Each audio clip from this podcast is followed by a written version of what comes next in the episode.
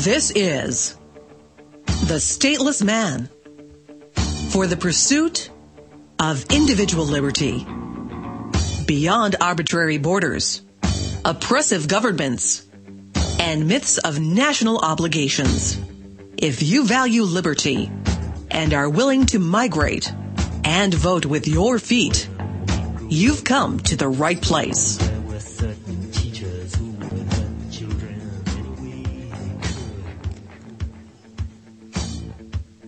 Broadcasting live from the Fort Lauderdale area in Florida.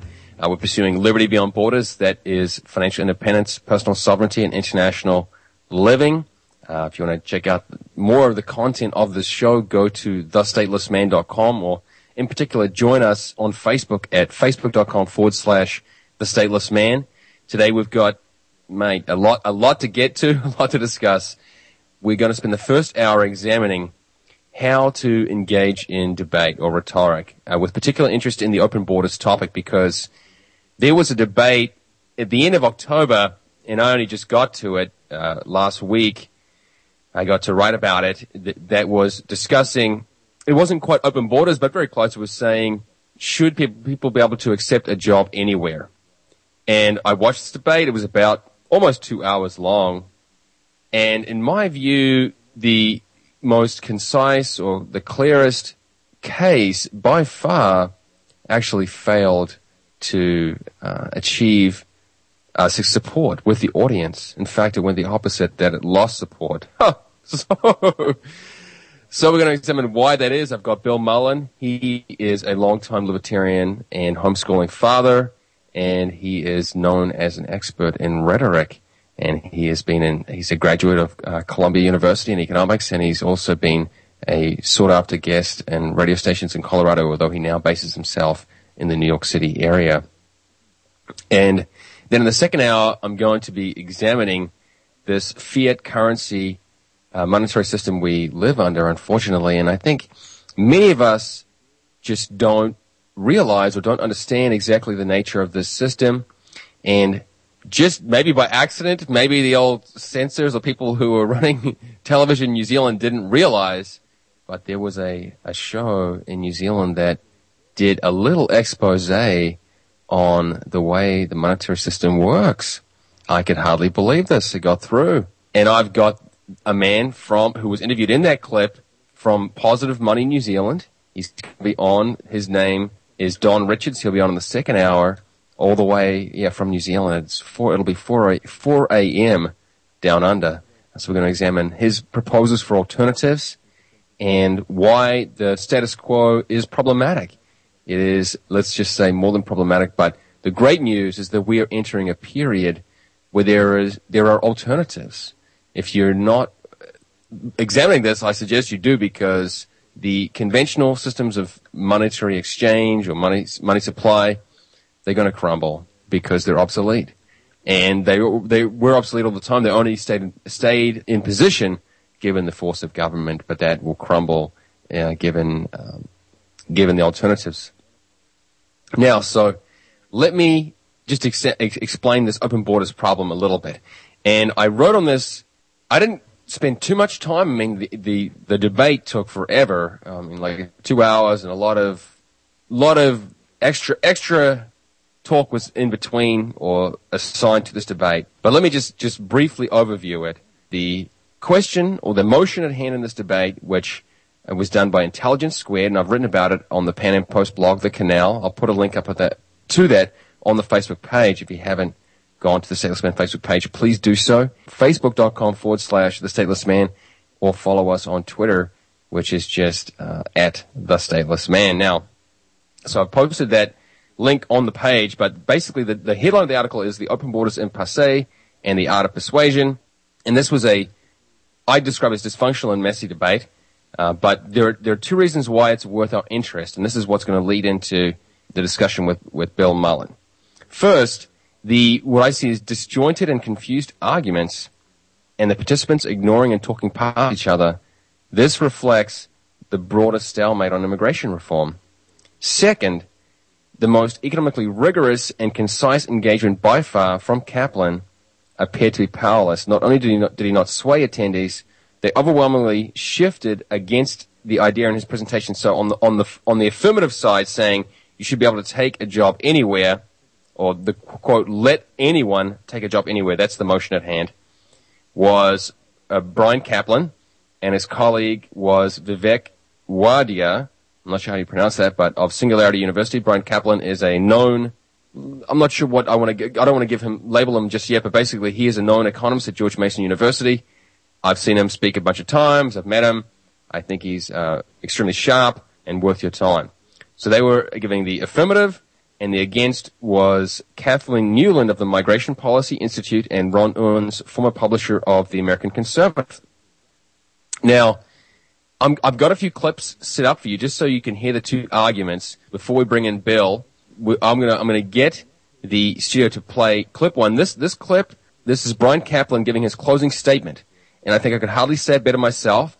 And then we'll we'll hear from uh, Bob Unz. So let's let's roll with that or Ron Unz. Thank you, Kathleen Newland. A motion, let anyone take a job anywhere. And here to summarize his position supporting this motion, Bryan Caplan, professor of economics at George Mason University. Ladies and gentlemen, Bryan Caplan.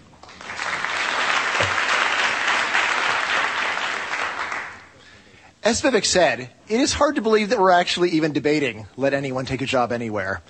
If our opponents had told you that the law should prevent women from working, or the law should prevent Jews from working, or the law should prevent blacks from working, you wouldn't just disagree.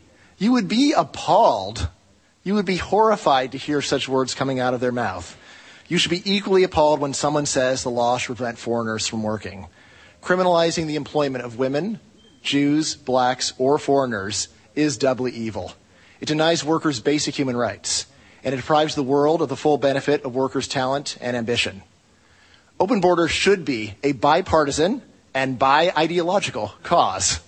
Conservatives should oppose immigration restrictions in the name of freedom, free markets, small government, the work ethic, meritocracy, and Horatio Alger himself. Liberals should oppose immigration restrictions in the name of equality, reducing poverty, equal opportunity, non discrimination, social justice, and the global 99%. When the government forbids American farmers to hire Mexican farm workers, how can a conservative not see the oppressive hand of big government, crushing the entrepreneurial spirit? When the government forbids American restaurants to hire Haitian dishwashers, how can a liberal not see a heartless legal system diabolically promoting poverty and discrimination. Please let anyone take a job anywhere. It is the right way to treat your fellow human beings. It will transform the world for the better, and it will cost us less than nothing. Thank you, Bryan Caplan. And that concludes closing statements. And now it is time to see which side you feel argued best. Before the next break, we don't have time to play the second clip from Ron Unz of the American Conservative, uh, but I will actually, what what I'll do is we've, we've, only got one minute. I'll just go through the results, what happened in this event. So I'm kind of giving you the car, the the results before you hear the full explanation. But we just have one minute to play with, so I'm going to give you go down. So basically, before this debate took place, and I'm going to ask you to hold on to those thoughts from Bryan Caplan, which I, I think he did a, an excellent job. Particularly that closing statement. We could just debate, discuss or debate how he presented the earlier portions or engaged in the fuller debate, but that final statement was great. Before the event took place, there was a, there was a, a poll of the audience, and the four people, the people who are for moving anywhere, got 46%. I'm going to make you hold for the, the final results, so don't go anywhere. This is the Stateless Man.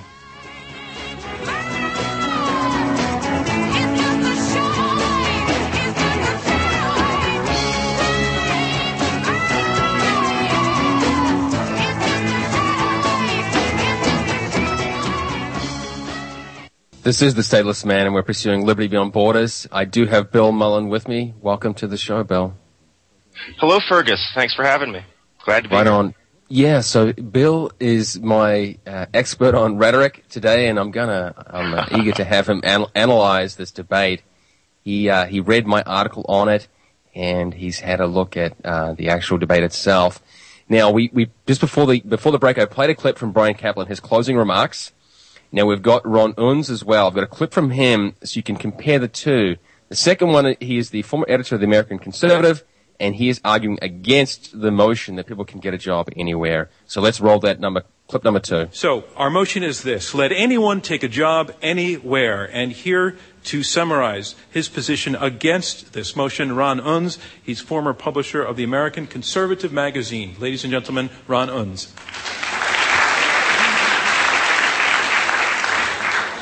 Over the last 20 or 30 or 40 years, there's been a tremendous bifurcation of American society. The wealthier have gotten much wealthier, the rest of the people have not. We've reached the point right now where the top 1% of American society, which has sometimes been in the headlines, the top 1% has as much wealth as the bottom 95%. In the last few years, since the 2008 financial crisis, virtually all of the gains in wealth and income have gone to that wealthy elite and virtually none of it to the rest of the population. Now, that's a bad situation. To make a bad situation like that much worse would be to cause the vast majority of ordinary American workers to suddenly have to compete for their jobs against everybody in the rest of the world. It would destroy their incomes. What we're talking about, again, is something that certainly would benefit the best educated, the wealthy elite, the affluent people in society. To be honest, the proposal that we're talking about probably would benefit many, perhaps even the majority, perhaps even the vast majority of the people sitting here in this audience. I mean, we're talking about New York City, one of the wealthiest cities in the United States. We're talking about the sort of people who attend a debate like this. Many of you might not, many of you might not be wealthy right now, but you're young in your careers. You certainly have a lot of prospects. Probably many of you would benefit from something that would drive down the wages and income of 60, 70, 80% of the rest of the people in society, but it would make the political situation much worse than it is right now. What we have to do is make changes in other proposals in other aspects of our society to alleviate the problems we've had over the last 20 or 30 years in terms of this wealth gap, not make them much worse. The proposal we're talking about would be devastating to the vast majority of Americans and should be voted against. Thank you, Ron. Right. Let me so let me uh, just give the final results though. So I mentioned before that the there was a poll taken of the audience, and before the event, or bef- as as people arrived, there was a 46% uh, portion block in favor of the motion, 21% against, and 33%. So a full one third were undecided. Afterwards, the for actually lost ground to 42%, and the against increased dramatically from 21% to 49%. So Ron Unz, the, the man you just heard heard from, gained enormously, and in only 9% or fewer than 10% were remained undecided. There's one before I get to Bill, and I'm, I'm, eager to hear his response to this. But just before I get to Bill, uh-huh. there's one particular element of this debate which just astonished me, and I think it reflects. It's sort of like a deeper reflection of the problem here. Now, this man Ron Unz, he was, you know, the, American Conservative former publisher, but he made a, a, a an, an, enormously revealing statement, which I, I can hardly believe he got away with, but he did. I'm going to run another clip from him discussing his knowledge of economics. I'm laboring under a disadvantage in this debate because not only am I not a trained economist, I've never even taken a class in economics. I've never even opened an economics textbook. I personally don't claim to really understand most economics. I'm not convinced everybody else understands economics that well either. But one part of economics that is very well established, a very simple issue, is the law of supply and demand.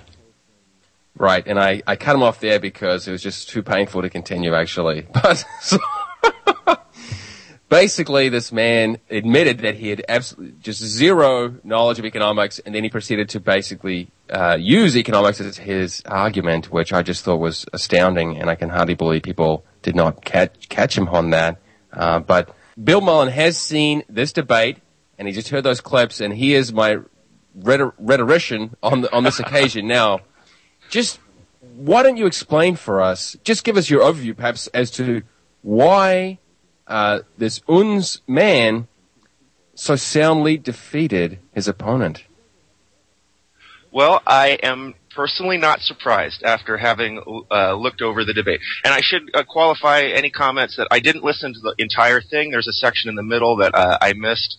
So uh, Sure. if I happen to make make a comment that oh they didn't respond uh, to this in this particular way and, and maybe they did in the part that I missed, uh, please forgive me for that. But I believe I I did watch enough to get a a handle on what was going on uh, there. And uh, yeah, you know, uh, as much as I also respect Bryan Caplan, and my personal views lie uh, with those of Bryan Caplan, uh, you know, he's he totally lost this debate uh, rhetorically. Um, now, uh, all right. So first, uh, you know, let me keep in let, us keep in mind what rhetoric is. I mean, uh, now first of all, when I talk rhetoric, I'm talking about uh, the Aristotelian Aristotelian version. Uh, you know, uh, he he wrote the original book on rhetoric that uh, you know uh, kind of Right, shaped okay, the field. and, okay. You know, a lot of people have, have maybe uh, argued against or uh, that, but that, that's my understanding of it. And so, you know, rhetoric is broken up into three parts as Aristotle saw it. Uh, there's the logos, the ethos, and the pathos. Uh, Now, and the logos is a reasoned argument. Uh, it's not logic. Logic is a subsect of logos. Uh, I think that should, Okay. we should make that clear. Uh, logic is the uh, deductive method. Uh, there's also the inductive method, the scientific method. So you know the whole exchange of studies and things of that nature is also is, is all logos. Uh, the reasoned approach. There's uh, pathos, which is uh, the emotional appeal, uh, and then there's ethos, which is uh, it's the authoritativeness of your argument. It's the uh, willingness of the people uh, to believe you over the other guy, all else being equal. Uh, and what I think, where I, where I think this debate went wrong for Caplan and his partner, I forget his name, I'm sorry, but uh, where it went wrong was in the ethos. Right, because uh, in the logos, you know, of course, he's uh, a very well trained economist. I thought he had a uh, an effective argument logically. Uh, I wouldn't say that rhetorically, but he had a, an effective logical argument. Uh, and if you noticed his tactics at the beginning of the debate, they tried to inject an element of pathos. A lot of their He, he, argument he, was he did about try and bring in the mor- moralism into the debate. Yes. Exactly, and that was not, not only bring it in, but that was their opening uh, Sure. you know, sequence of attack, right? Right. And he wanted to point out it's immoral, it's not right, it's discrimination, it's not what we stand Mm. for, etc. Uh, so he tried to bring in the pathos, and so I can't uh, fault him for that. Uh, and, and, and I can't really fault him for their ethos either, uh, because a lot of ethos is beyond a person's control.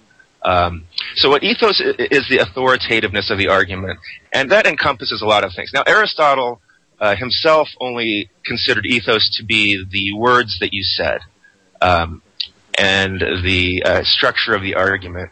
Uh, and I personally have a broader understanding of ethos. To me, ethos encompasses. Bill, I'm going to Yes. ask you to hold there. We we are nearing Sure. the break. I want to say in, in this particular ca- on this in, with this particular topic, I really would love to have people chiming in. I'll, I'll, I'll get Bill to explain a little bit more after the break, but basically you can call in 1-800-313-9443. And uh, so, but don't go anywhere. Are you listening to The Stateless Man? And we've got Bill Mullen uh, to explain this, this debate, so stay with us.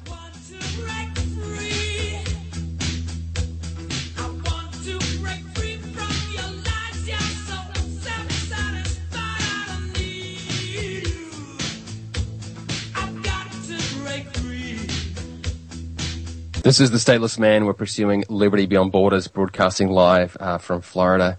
And I want to note before we get back into the content that RBN, this this great network, is having an end of year pledge drive.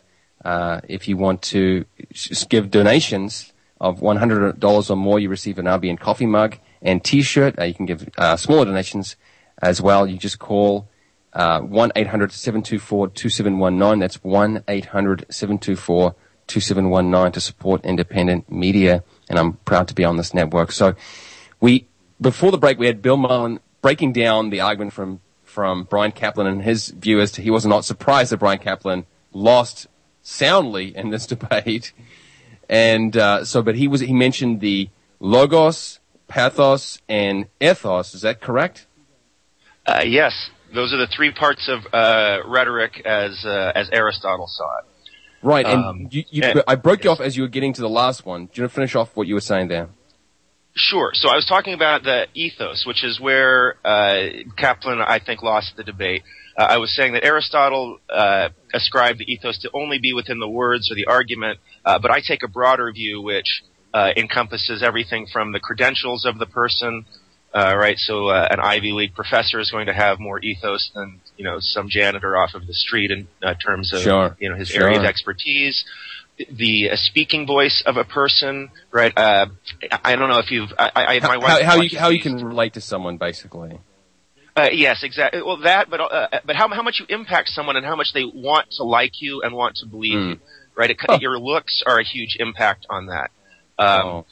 You know, so uh, a lot of things that you can't control, right? You can't control your looks, you can't control your uh, voice. Well, to a certain degree. But there are a lot of things that you can control, and sure. I feel like in that sense, Caplan was very bad in comparison to his opponents. If you listen How? to his opponents, they were both very grandfatherly in their tones. They spoke in a, a very uh, receivable manner uh, that yes. didn't irritate anyone. Whereas if you listen to Caplan, he speaks at a, a slightly fast pitch or a fast rate of speech. He's got a, very pitch. high uh, ac- accusatory, hostile tone in his voice. Mm. So right away, uh, you know, on kind of on that emotional level, people are not are going to respond less to him uh, than the other than his opponents, and that and that's ethos. Well, and, and I, you know, and I should say that he also made a big mistake uh, in the, or he lost soundly that his, the opening remarks, uh, and you played a clip uh, from his opponent where he was saying, "Oh, I'm not an economist. I'm, you know, mm. I've never even opened a textbook, but blah blah blah blah, and you're like astounded that he uh, is you know is that. not being called on that. And, and yeah. I, I'm not astounded at all because of uh, of two. It's very clever. Uh, what he did. So first of all, ethos itself is broken up into three parts. So what he did was he uh, gave up a little bit of the one part to gain a lot in the other two parts. So the one, mm. the part that he gave up a little bit was was the phronesis, which is the practical skills and wisdom, which Caplan has all over him. So it sure. makes sense to kind of uh, you know uh, sacrifice that part a little bit and say, okay, I don't know anything compared to Caplan, but uh, he is gaining in the arete and the uh, eunoia, which is the the goodness of, of your of your person. So he's presenting himself as humble, and uh, eunoia is the goodwill towards the audience. Right? He's uh, he's being very honest with towards them because them. they sure. also don't know too much about economics, yeah. most likely. Yeah.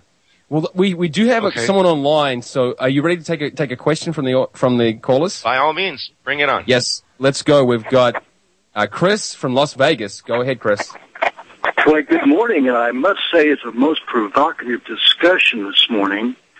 And given that Voltaire observes that before we speak, we must define our terms, Sure. we look to the law of rhetoric as taught by the legal merchants or the mercenaries posed as merchants in the legal trades, and they have their own definitions. And they have what they term the law of rhetoric by Jean-Paul Sartre, which states specifically that one must lie in order to speak the truth. and this is, well, it's not my words, it's what they teach in No, law no. school. Go ahead. Go ahead, sir. Well, I'm merely saying that these your your guest is very very learned, and I I respect his knowledge, but as we twist the meanings of words and the intents and create this diatribe, just back, back up. Do you, false- do, you, do you think do you think Bill Mullen is twisting the meanings of words? Well, no, no, no. I think his, his studies are absolutely correct, but you must know where you are and who you are to know where you stand and know what law operates, to know what theater you're in, to understand the relevancy of the meanings of the words that you use, which can be How, very how, much how, what, so given our discussion today, do you see any particular words that are being misused? Well, I see lots of insinuations that meanings, feelings, and how you frame your argument are the most critically relevant as opposed to the fact-based truth and law that underpins the actual definitions of the words in the venue that you're in. If you're on a stage as an actor, you can certainly adopt any role that you seek to fulfill. However, in life, if you merely portend or proffer to be an individual with some capacity of knowledge and relevancy, and you may be an affectuous actor and give a great presentment of your position. Well, we, I think. I think we we agree that the, the, that's what we're discussing today. We we think that the concern is that logic or leg, logos that is important, but it's obviously not going to win the day. Do you have a do you have a particular question? I need to, I need to round that off there. Well, I merely say that logos really is a symbol, a sign of ball, or an indicator of something, but it doesn't really have any relevancy on what the truth that underlies the sign or the symbol is. Okay, okay, uh, sir. I, I thank you for your time. I'm going to hand it over to Bill now. Yeah, uh, I just want to emphasize that rhetoric is the art of persuasion, and I think you are looking uh, for the art of truth seeking, which is uh, the inductive method or the deductive method. I mean, that's epistemological, whereas uh, you know we're talking about something different. Yeah, well, uh, the, the, basically, we, we agree that those are two different things. That persuading an audience is different from examining the truth. Unfortunately, you know that's just the reality we're presented with. And Yeah, and actually, you know, Plato had a huge issue with that. He hated uh, rhetoric. Uh, he slammed it in the Gorgias uh, as the tool of the wicked, right? Be- precisely because it's so effective at deceiving people, right? He softened up a little bit, uh, you know, later in his career with the Phaedrus, where uh, he just says, "Okay, well, you know, in the hands of a good person, you know, rhetoric can be a good tool." Uh, Hmm. But you know, uh, But- it's but well, should we- you know, it's long been known that yes, rhetoric uh, is a dangerous tool, and that's why my I personally uh, try and educate people about it because it's so important, uh, you know, to understand it, uh, to protect yourself from it. And, and and the fact of the matter is, is I mean, we're all uh, of the libertarian bent, I think, uh, on this show. Hmm. Uh, but the fact is, the statists are the masters of rhetoric. We are getting destroyed on the matter of rhetoric. They keep throwing up these Bill Clintons and these Barack Obamas who are masters of rhetoric, and, and we put up Ron Paul's, who I'm sorry, his rhetoric is terrible. So, so? uh, and man, that, that breaks my heart because we, I'm we sorry, I love Ron Paul too, but you know he's got a high squeaky voice. He whines a lot. Uh, you know, I'm sorry. I, I agree with him on the logos, absolutely, and, it's, and you know, and the logic is absolutely important to you know to master and know, and know the truth. You know, especially if you want to be a good person and make positive changes in the world. Which uh, you know uh, parents want to do and, and uh, libertarians want to do, uh, but uh, unless we do it effectively, we're not. We're just wasting energy, kind of spinning our wheels, right? Yeah, so that's what the I point guess- of rhetoric is. It- Yeah, I mean, and that, is to that learn how to speak effectively. right, because I was speaking with a friend just recently about that very topic, the way that to us, whether Ron Paul were wearing a jumpsuit or whatever, we don't, like those visual, those other elements are almost irrelevant to us. But that, but that puts us in the minority, I guess. And most people really do, they, they find appeal in those other elements. So, so we've got, we've got a, we've got a, a problem there. Any other any other comments on the debate? Did you find my article was accurate in its presentation, or do you think I was misleading at all? Well, I, you know, I, it, it was accurate as far as it, it went. It just didn't kind of look at things the way that uh, that I do, and that uh, I, I think is uh, you know useful from the rhetorical uh, perspective. You know, and you know, and just within logos too, uh, there are good approaches and bad approaches. Like, I, like Caplan lost that exchange uh, just in the terms of the logos. Uh, Hmm. You know, because uh, he because all right as I was saying, logos can be divided into the logic and in uh, which is the deductive method, and to uh, the scientific method, which is induction. Uh, Okay. And the, the thing is, is that people Actually, that's the music kind of tune out Uh, when Bill, it, when Bill, when I'm gonna I'm gonna have to bring you back. Don't yes, go anywhere, okay. folks. If you want to call in, one eight hundred uh, three one three nine four four three. We'll be right back.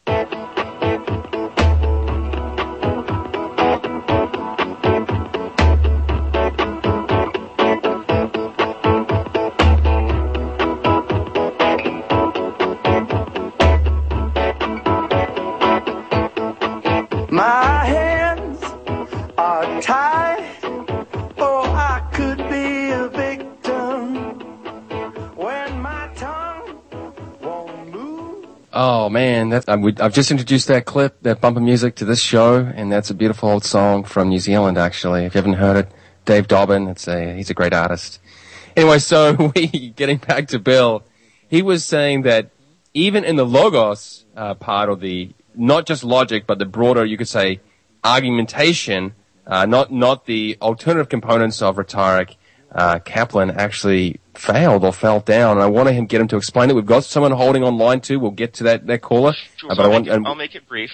yeah, um, yeah. I think Caplan failed because in the logos type of thing, uh, uh, he resorted to statistics. And the fact is, people just don't listen to statistics because they know statistics lie. They know that Hmm. on, any, on any given issue that I, that both sides have their studies and, the, and what have you. So when he is kind of blabbing on and on and on about statistics, he's basically just saying, uh, I'm a professor, I'm a professor, I'm a professor. That's what people are hearing. It's, it's kind of an uh, ethos, almost a, Hmm. it resorts to ethos. But when you, when you, what, what's uh, persuasive when it comes to logos is what uh, the other guy did, which is to one present uh, a, a, like a microeconomic, uh, logical, inductive argument.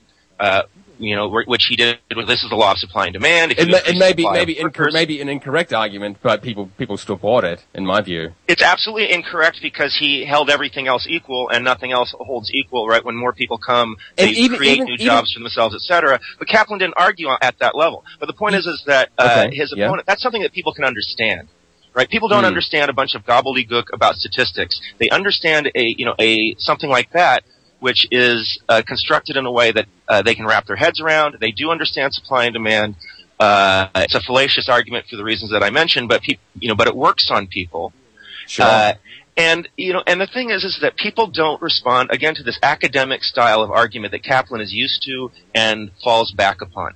In this sense, what I would have done was to find strong anecdotes. Right? Anecdotes are uh, a no-no in logical discourse because uh, you know it's a fallacy. Uh, Yeah. But in rhetoric, they're very important. They get Hmm. people in the proper frame of mind to receive your argument. So they're very That's- important. That, that, that's a good point. I didn't see in that debate. I didn't see any reference to some great entrepreneur who had to relocate to the United Kingdom or Canada, for example. Why didn't we hear that? And that, we- we- or uh, Jeffrey Tucker had a great argument about the minimum wage, where he recounted a story of his youth where he worked with a retarded boy and loved Hmm. it, but the boy got cut loose because of minimum wage law, and the guy that was employing him, it was just charity, really, but he couldn't afford to give that much charity, right? I mean, but that's the type of argument that really resonates with people. Uh, you know, not the statistics that fly back and forth. So Right, in logos, I think if people need to understand that, and Caplan didn't understand that, so you're, you're going to lose it if the audience doesn't understand what you're saying, and it's just blah blah blah. Look at me, I'm a professor, versus something they can wrap their heads around, um, and uh, you know maybe relate to a personal and- anecdote, if and etc. Right, and I'm, gonna, I'm not sure win. whether you, yeah, I'm not sure whether you saw this, this one, there was one counterexample that, that Caplan said that, well, women entered the workforce over the last 40 years. But he, but for whatever reason, that just didn't stick. I don't know why. But I want to, I want to get to Joe in Pennsylvania. Joe, please go ahead. Oh. Hey, Fergus. Um, yeah, the- the one thing I'm not hearing um in this, and I think Sure. is critical, is the so-called patriot movement needs a major paradigm shift. Um, you know, Yes. you're talking to an audience there that probably would agree that government's extremely corrupt and gotten evil, and yet they think that it can somehow be reformed. And if Mm. you're a believer in the fact that in the idea that government can be reformed, um, you favor, uh, you know, guarding the borders that, because that's one of the quote unquote legitimate functions of government. Right? So, you know, it, this, uh, in all fairness to Caplan, he was up against it. He, Yes, he was. behind the eight ball from the start. Um, yes. Because who, A who, who, difficult road who to is hoe. supporting him? He's got both conservatives and liberals against him, it seems. Even though he, he argued the opposite.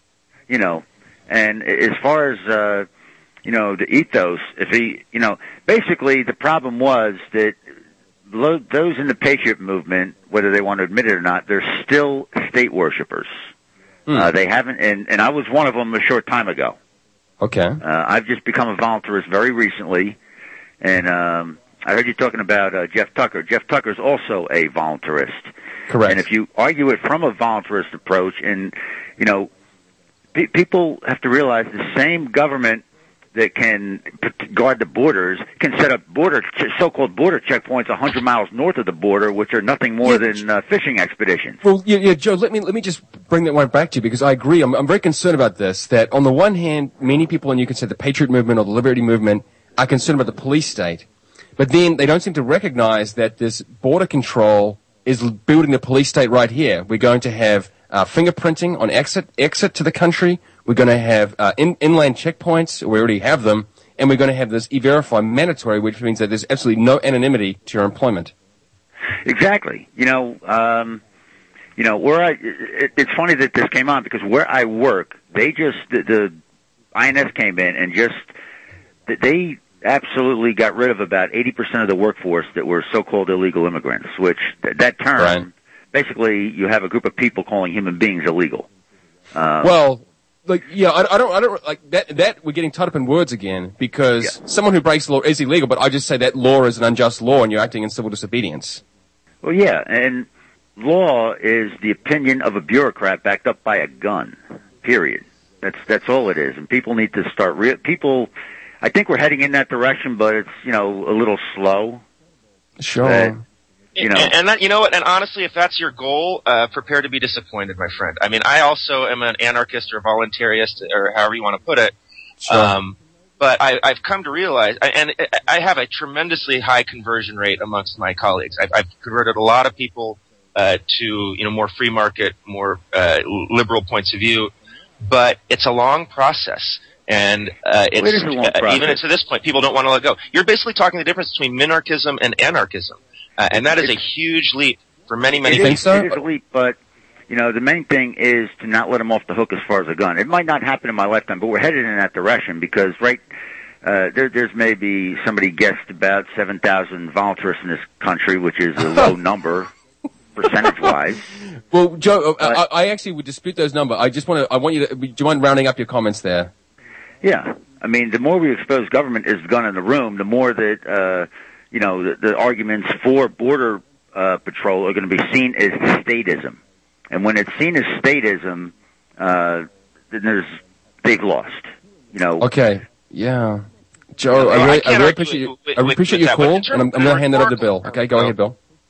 I was saying, if you're in rhetorical terms, though, you, you know, th- it, it doesn't make much sense to make that your goal, right? Because rhetoric is about persuading the audience. You kind of know that the audience is not going to come to that position uh, anytime On that- soon, if at all. No, they're not. They're Uh, not. That, that's true.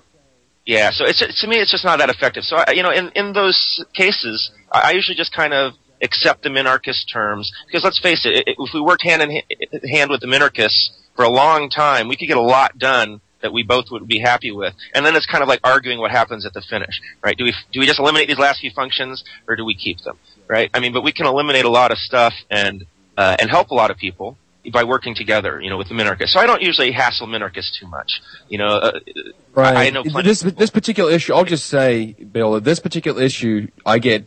I don't know if I want to call it hate mail, but very strong emails against me about it, and so I, I recognize that this freedom of movement element of liberty is one that is particularly disputed, and. The, the point that I wanted to make in my article, which I guess I didn't make clear enough, and maybe I should have spent a day or two rethinking it, uh, which I didn't, but the point I wanted to make is that just as you were referring to there, the audience already had these, you could say, embedded assumptions coming into the debate that, you, that, that, that, that's tilted the debate against an open border scenario. And I don't know how you would unravel those in one night. You said that's a very difficult task. Well, you know, you, you take it step by step. So first you kind of deconstruct the arguments that the uh, opponent is making, and you refine your own to include more anecdotes, to include more uh, inductive, uh, uh, like stories and uh, ways of getting your point across. You know, like for example, uh, I thought Caplan erred when his opponents, he allowed his opponents to be successful in painting this idea in the pe- in people's head that uh, immigrants are going to take your job. Right? There's this constant fear that people are, you know, so uh, uh, that Yeah, could- immigrants are going to take a job, uh, but people don't think about it uh, how it actually manifests in their real life.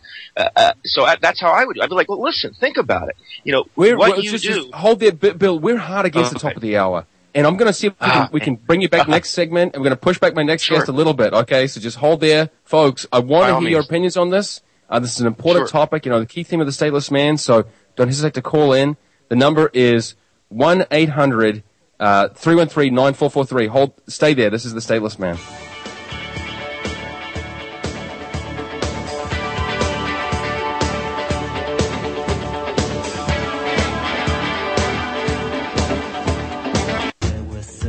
Welcome back to the Stateless Man. It's my pleasure to be with you.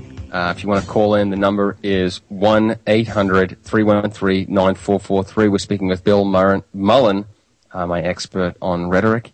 and we are examining a recent debate about uh, open borders or freedom of movement, uh, not necessarily in, precisely, but freedom of movement to take a job anywhere.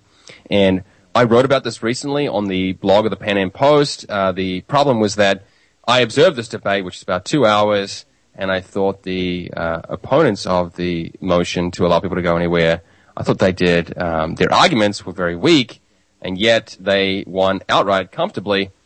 Uh, but Bill has been explaining that basically they were much more personable. They presented arguments that people could understand, uh, even if they were based on fallacy, uh, and they uh, showed a, a, more relatable or honest or humble presence uh, versus the yes, professor. Yes, and Caplan made a made an error in in responding statistically so much. Yeah, yeah, that that is a problem, and the the final point, which we had a we had a call, I think Joe from Pennsylvania, who made a great point, which is that you could say the patriot or liberty movement in the United States, or you could say a paleoconservatives don't necessarily get behind this um, freedom of movement idea, and uh, he wants to sort of change that because they're he he believes they're statists.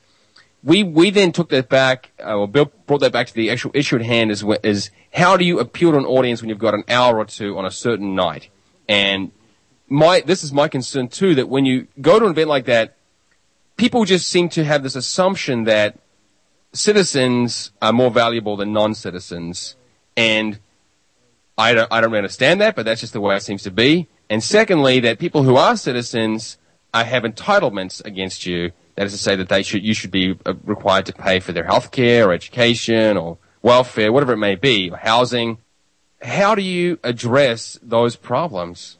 Well, I think you work with it, uh, especially if you have kind of an understanding ahead of time uh, you know, you can kind of craft your argument as Caplan clearly did by trying to take that pathos, uh, you know, element at the beginning.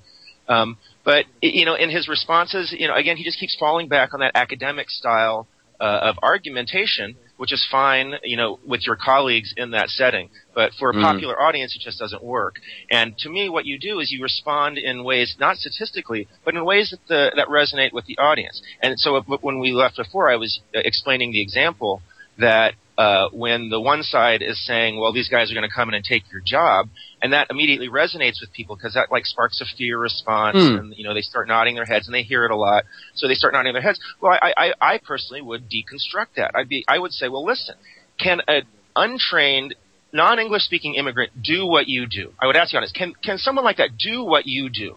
And in most cases, the answer is no. That person can't do what what that person does. It, yeah. It's too skilled a position. So I ask, you know, these people look around. Where do you actually see immigrants? When is it when you go to the U-Haul and there's a guy out there with a sign saying, "We'll carry your furniture for twenty dollars an hour"? Right? When when a bunch of guys show up to mow your lawn, are they immigrants or are they Americans? Right? When when you're at a restaurant and someone is bussing your table, not the waiter because the waiter is a skilled position, but the guy who's bussing your table or making mm. your coffee that that guy's an immigrant. And I, tr- I would point out to people, these are guys making your life easier. When you want to work, uh, or an opportunity comes up to make some money or to go out with your husband, who's going to watch the kids? Maybe it's that woman yeah. who's running a black market babysitting. You, you, uh, you're right. you know, these people let, make let our res- lives better and allow Bill, us to do what we do. Yeah, I got you, man. Let me, let me respond to that because you're right.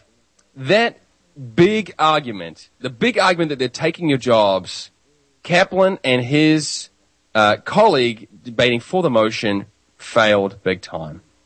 Not because yes. the logic was on, on, was not on their side, but I mean they present like they presented data and only a little bit of data, and actually his colleague almost almost held up this this this problem. So Caplan was kind of on his own in this instance. But I would have just said this: Are you wanting to deport ATMs? ATMs take steal the jobs of bank tellers, right? But we all acknowledge right. that ATMs are a good idea because we realize that this lowers costs and opens up jobs elsewhere.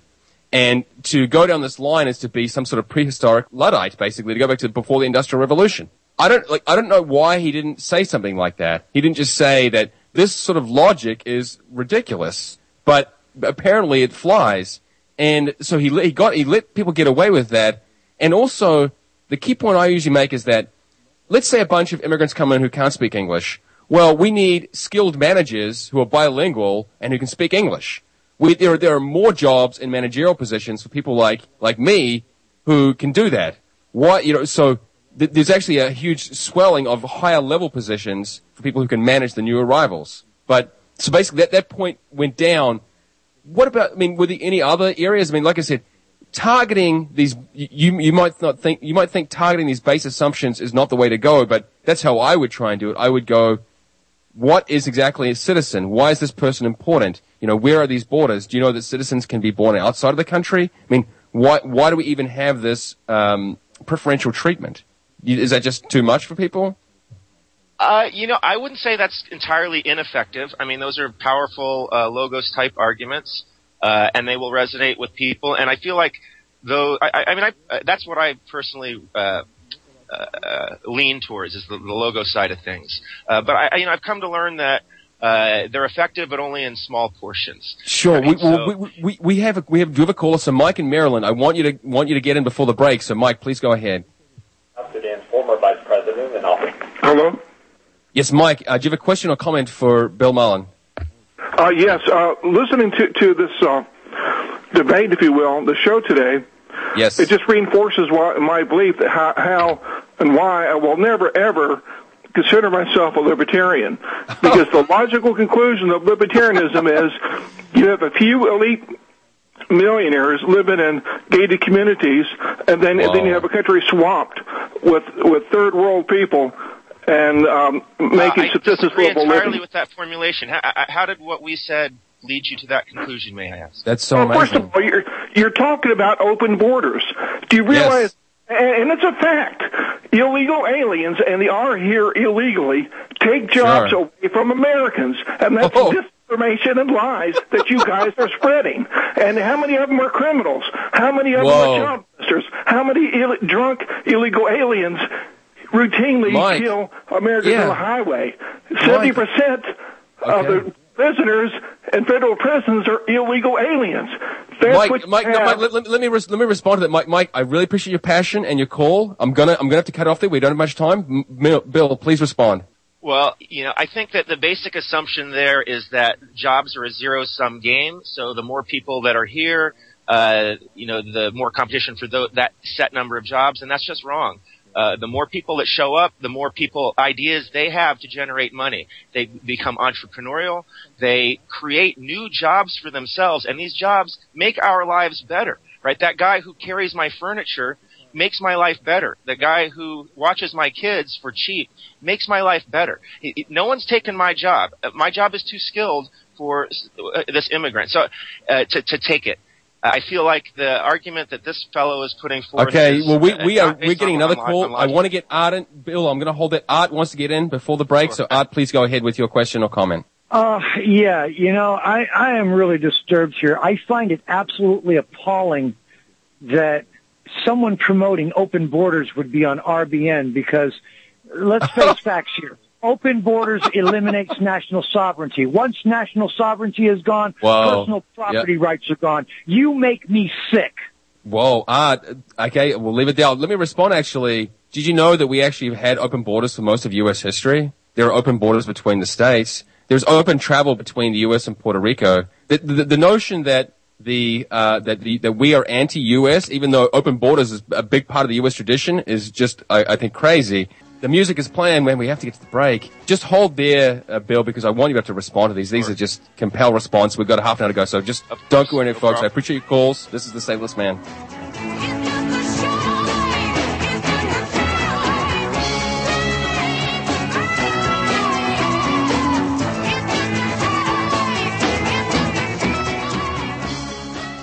Whoa, welcome back. We're pursuing Liberty Beyond Borders, and I just am I'm very glad to have those callers in here on RBN. This is independent media. Your voice is welcomed. Whether you agree with me or not, it's fine. I'm really glad to have it, and strongly so. We have limited time. I'm going to get right to Bill so he can respond to those comments and then give mine, my own comments before we get on to our next guest. Bill, go yes, ahead. I'll be mate. very brief in respect to your next guest. Uh, you know, I just want to say that I, you know I empathize with your last callers. I know where they're coming from. I want them and everyone to understand that we are on the same side. I take these uh, views because I think it's better for the average worker, not worse. If it was worse, I wouldn't support it. I think it's better for the average worker, and the reason why is because uh, the number of jobs expands. These immigrants they, that come, they don't have the the capital to offer any kind of sophisticated uh, production, right? They offer services. Okay, and these services are very helpful. They're, they don't challenge your job, my job, really anybody's job. Uh, you know, and I understand kind of thinking in this holistic sense of uh, you know in economic uh, statistics where you know the unemployment might go down. Uh, I, I I say that's wrong because the amount the number of jobs doesn't stay the same. Uh, these guys are entrepreneurial. They create jobs. They create ways to serve us. It makes our lives better. Uh, it, not only and not only our lives, but their lives too right? So, I mean, uh, for, it's a win-win situation, just like all economic transactions are win-win. It creates more win-win transactions for, for everybody. Uh, we're on the same side. Okay, we just have, Right. we just have a disagreement on, uh, on the way things work.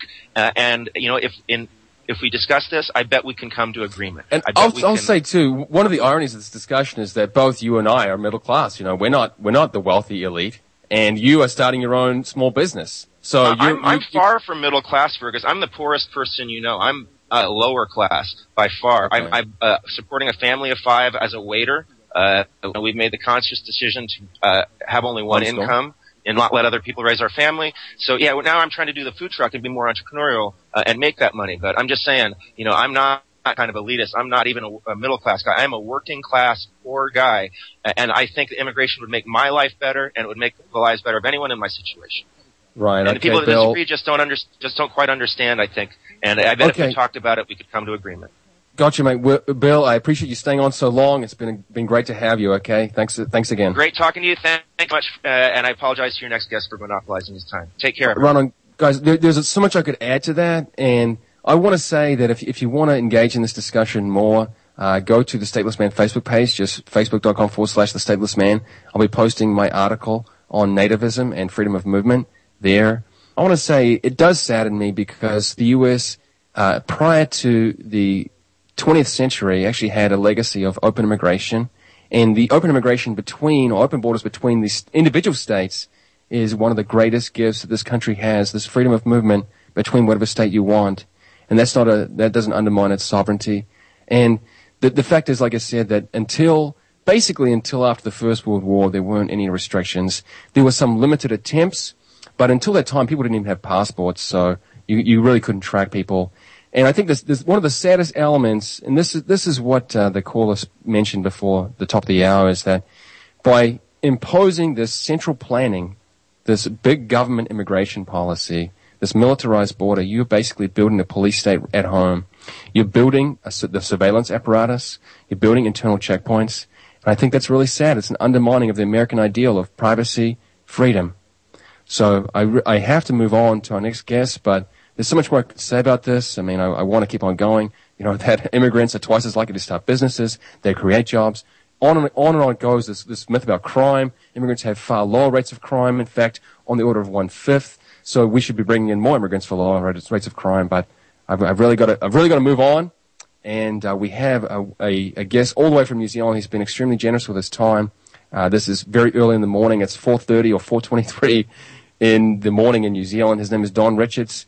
He is with the organization Positive Money New Zealand, and he has been advocating monetary reform. It's a big problem uh, we have right now. Central, uh, centrally planned uh, currencies. We have reserve banks, and we have fractional reserve fiat currencies. This fractional reserve banking is uh, extremely problematic when you don't even have any real reserves. You've just got uh, fiat currencies uh, which are baseless, ba- without any backing underlying the fiat, the the fraction. So there really isn't a fraction. It's all just all just phony money. So I want to bring on uh, Don Richards. He is. Let me get his bio. I have this written down here. He is the co-founder of Positive Money New Zealand, and he's also a Wellington. He's been Wellington Environmentalist of the Year. Uh, he's a quality uh, research manager. Let me get this one here. Right, n- right now, he is he works as quality environmental manager for the Building Research Association of New Zealand, and I uh, heard him interviewed on a clip. Now, uh, Don, we're gonna I'm gonna welcome you on the show. and We're gonna play a brief clip from your appearance on a television show in New Zealand. So, thanks for joining the Stateless Man and, and at short notice. That's quite all right, Fergus. Right now, I, ha- I have with the studio. Do you, want to, do you want to play that clip from a television show in New Zealand on TVNZ, which is the uh, major state broadcast? I don't know how this got through, but let's roll with that clip. Well, you might have a big fat mortgage and a big fat interest rate to service that mortgage. I know I certainly do. But what if we told you that the money the bank lent you doesn't actually exist? You're paying interest on a loan that's been conjured up out of thin air. Sounds crazy? Watch this story by Heather du Plessis-Allan. People are becoming more and more indebted. Paying the price that they can't afford simply to have a, a home. It was like a light went on. The banks created money out of thin air. Just in case you didn't get that, here it is again. The problem with money is that it's created by private overseas owned banks out of thin air and then lent to you and I at compounding interest. Created not really like this, more like this. But ultimately, these numbers do represent this, the hard stuff. Now, I know what you're thinking. You're thinking banks don't print money. The government prints the money. Or maybe the Reserve Bank prints the money. Well, that's what I thought too, but it turns out that we are all wrong. The banks create the loan out of nothing and then give you the money that they don't have. Don Richards and Sue Hamill, a normal Wellington couple who want that sort of lending to stop. But before we go there, let's get our heads around how this works. Let's pretend for a moment that I'm the bank and you want to buy a house that costs $500,000. So you'll need to give me $50,000 as a deposit. Okay, so there's my deposit. So I need $450,000 from you. That's right. So where am I going to get the money from? I just go into. Because you obviously don't have it. No. That's Okay. right. I just go into the computer, type in 450, hit enter. There's your money. There's $450,000. You've just made $450,000 out of absolutely nowhere. That's right. Right now, before we go to the break, we've got about a minute to play with. Are there any? Do you have any concerns about that clip and that they misrepresented you at all? No, no, that, that was very good. It was uh, spot on. Right. Uh, and so, and what has been the reaction that you've received your organisation since that time? Well, it went global, and uh, people are are coming out of the woodwork. They're saying, finally, somebody understands what's really going on. It's one. It's, a, it's a, it takes a bit of time to get your head around it. That money is created out of thin air and lent at compounding interest, Right. and uh, we've just received uh, a lot of support. That is just great. I want to say that I commend you for this work.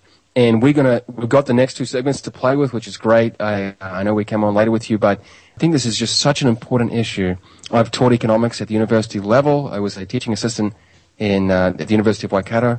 And there's plenty I could add to this, but we are hard against the bottom of the hour now. And so don't go anywhere, folks. We're going to be examining alternatives to the fiat currency status quo. This is the Stateless Man.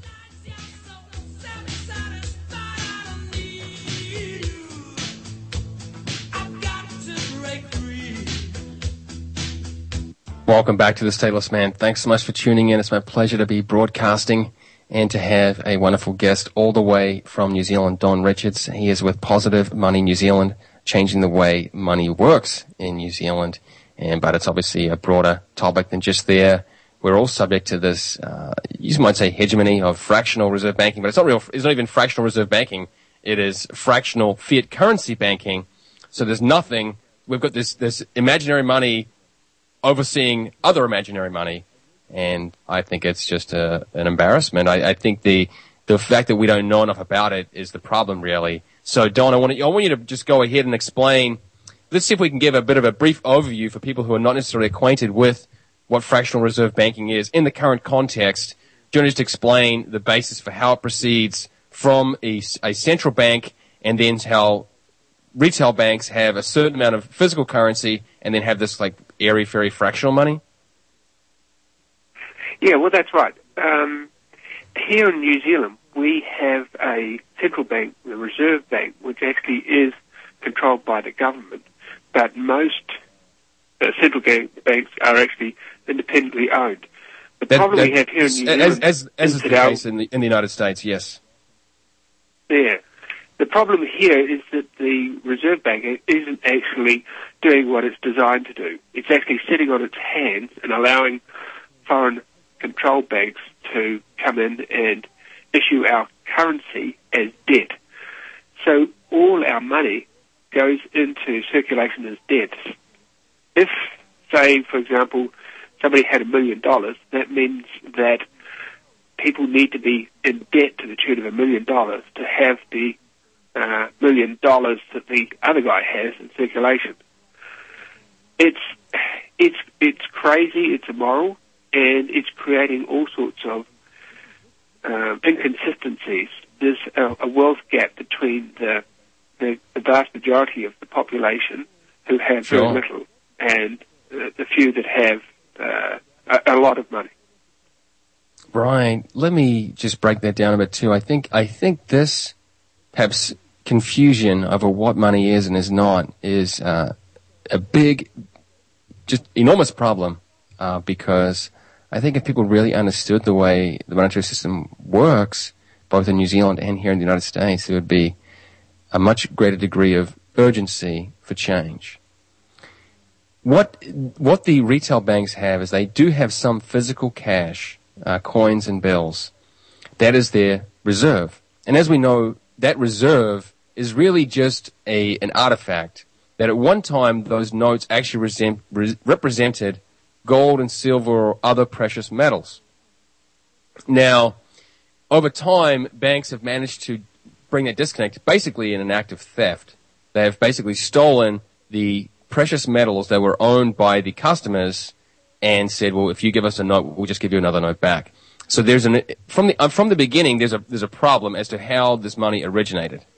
Then, now that, now that we just have this physical cash circulating, you might think that when the bank owns, loans you $100,000 or whatever, they actually get $100,000 of cash to put in an account or give to you. That's not the case. In fact, they have very small percentages of reserves between 0 and 10%.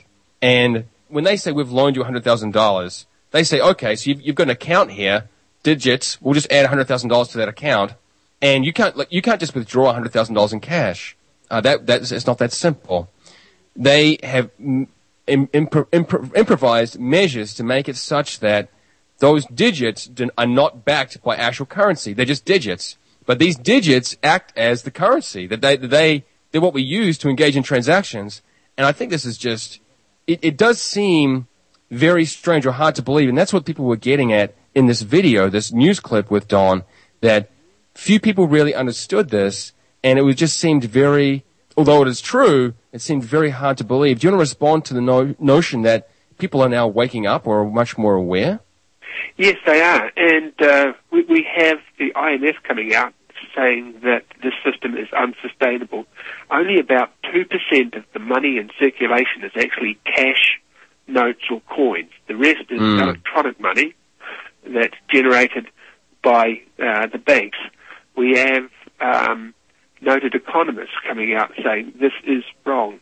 Um, so the word is getting out that We are part of an international movement called uh, the International Movement for Monetary Reform, and there are groups around the globe all uh, going for reform to actually have the banks have the money uh, that they need to lend out rather than creating it electronically because it's just flooding the world with debt.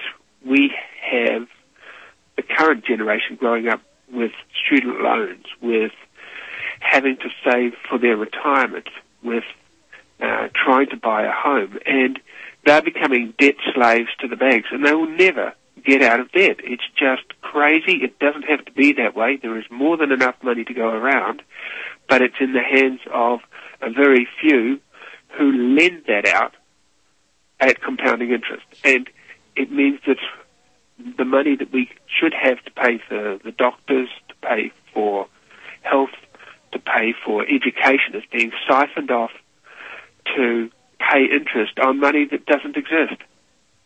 it, it is that bizarre that we live in that reality. It is true. And one thing, I'm not sure whether you're aware of this, but there is a housing affordability index that it gives across the developed world or the English speaking world. And this shows, you could say, affordability. And it takes the median household income and it says how many times, how many times would you need to multiply that to get to the median house price in certain cities, right? And they say that three and less, or three and under, so three times, so let's say you're earning an income of, your combined income of $75,000, uh, three times that would be $225,000. So a house of $225,000 or less would be, they say, affordable given, given that income. Uh, but in fact, in places like New Zealand and Canada, let me get this up.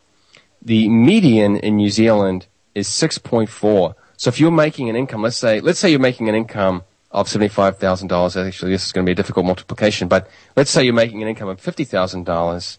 Six times that, 6.4 would mean that the house price you face is, uh, $320,000. That's, that, that's a combined total household income. So if you consider interest on top of that, you're basically spending a decade of your income on just buying your house. And I, I think this That's is right, Fergus. And it, it, it, as little as two, uh, 20 years ago, the uh, affordability index here in New Zealand was 2.5. Are you so it's gone from 2.5 to 6 in a mere 20 years.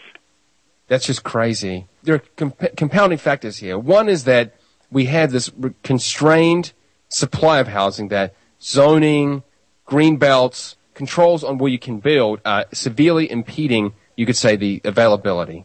At the same time, the capacity of banks to create more of this fractional reserve money is increasing their capacity to lend more, which obviously drives up the price. When everyone has more debt available to them, they can drive up the price. And no one really wins in this other than, other than the people who are collecting the interest on this and perhaps people who already own the homes who bought it back when they were affordable.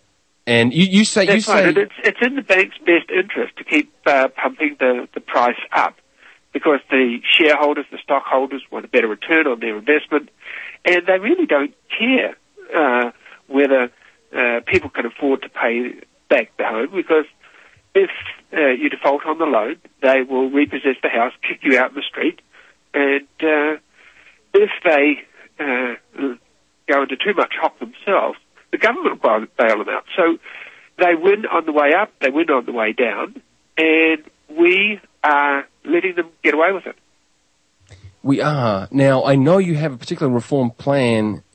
Do you want to just, we've got about a minute to play with. Do you want to explain just what, what your proposed reform would be? Well, it's based on the Chicago plan, which was put before Roosevelt in the Great Depression. Banks need to have the money that they lend out. If they don't have that money, then they can't lend out that uh, amount of money to you and I. Now, if they don't have money for that, they can actually go to the government and borrow it rather than create it out of thin air. And that way, it constrains the inflation on housing prices. I gotcha. Well, look, we are, we're going I'm going to bring you on to the next segment because there are other aspects I want to consider, such as the presence of Bitcoin. But uh, don't go anywhere, folks. If you want to call in, 1 800 313 9443 is the line. We've got uh, Don here, all the way from New Zealand, discussing alternatives to the banking status quo. This is the Stateless Man.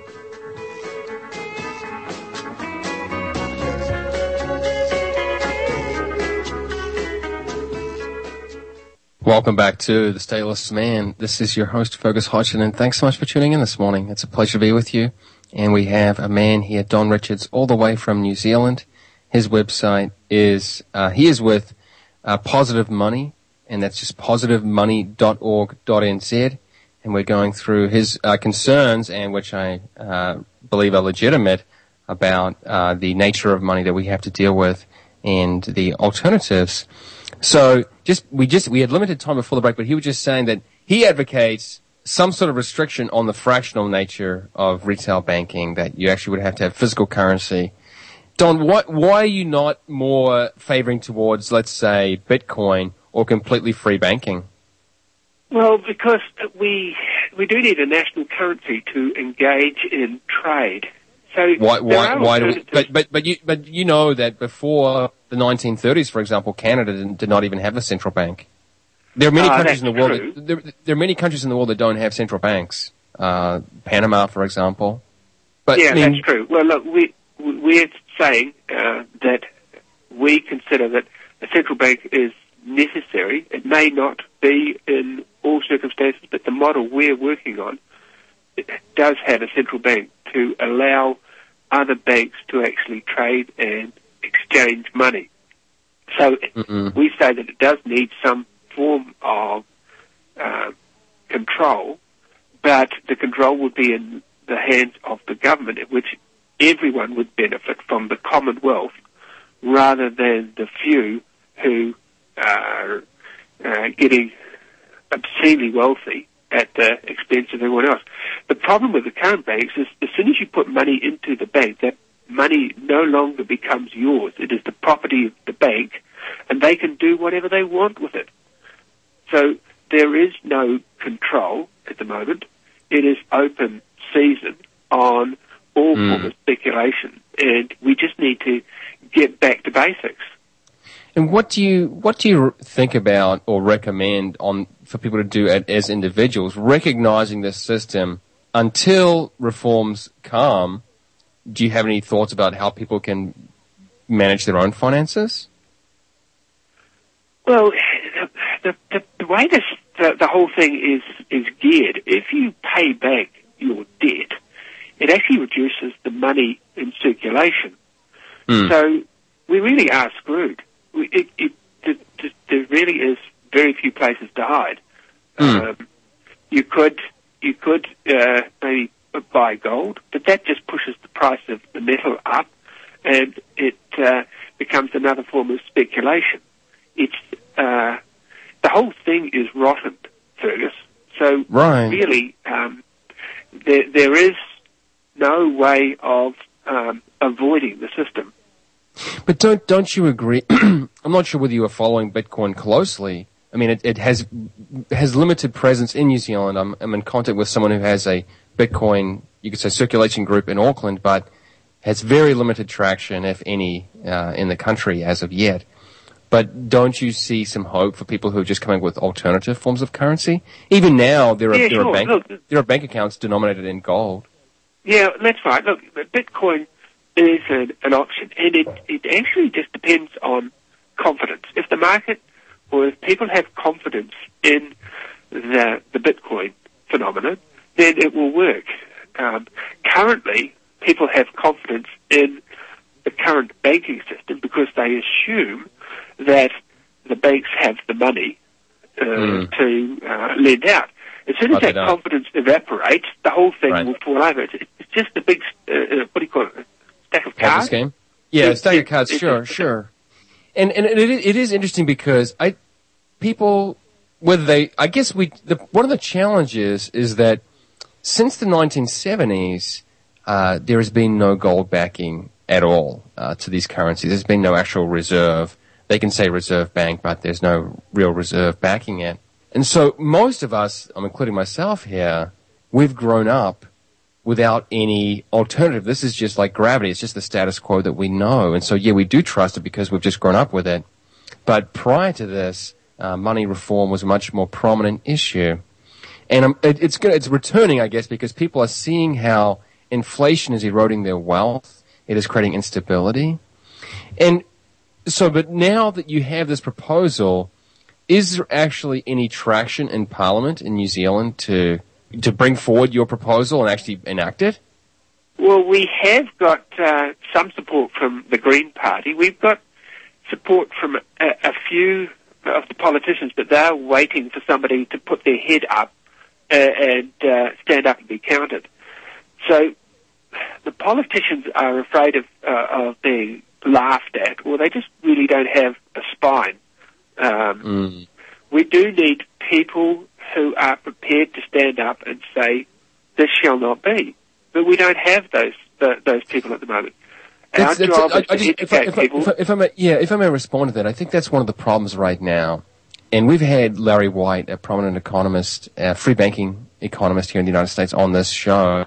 We actually had Don Brash on this show too, and he was discussing how, to begin with, we should at least uh, we should allow, and it is allowed now, to use alternative currencies rather than just the New Zealand dollar. But the let me, let me think back. But basically, this shri- the, the the people in central banks shroud themselves in this elitism that we are economically refined, whatever, and they basically they fund a great deal of the research in economics. So if you have an organization which is extremely wealthy, uh, the Federal Reserve, and in New Zealand's case, the um, the government which works with the Reserve Bank, having such a, a prominent impact on the economic research, well, no wonder people might feel like they're outsiders broaching this issue. I want to say that there are extremely refined and sophisticated economists who do understand this problem and are speaking out against it. Recently was the 100 year anniversary of the Federal Reserve in the United States, and Larry White and I think George Selgin, Selgin, uh, he's um, I think he's based in the University of Georgia. And they have just shown that the case for the Federal Reserve, as with other central banks, that they can stabilize the nation or whatever it may be, has shown to, has proved to be untrue. And at the same time, the currencies have devalued to such a great degree that they, they can't be trusted. Basically, your wealth has been eroded. So you, you're waiting for people to stand up in New Zealand. How, what are your educational initiatives to actually, you could say, raise awareness? Because that's what I guess is really needed. You need some, uh, awareness so that if politicians do broach this, they don't just get laughed out of town and their constituents stand by them. Well, it's it's building a a, a platform to uh, inform people. Uh, information is power. It this message needs to people need to hear this message four or five times from different perspectives until they grasp the, the entirety of it. So we are going out and letting the schools know. We've approached the churches. We uh, have approached local government, and they're starting to hear it from us and from uh, the IMF. Even the Pope, Pope Francis, is calling for monetary reform. So um, it's now becoming part of the public domain rather than in the fringes. And once the critical mass actually catches uh, up, we will uh, bowl this sucker and create a, a system that is stable and non-inflationary. Right. I want to say so. I've been, I've been speaking with.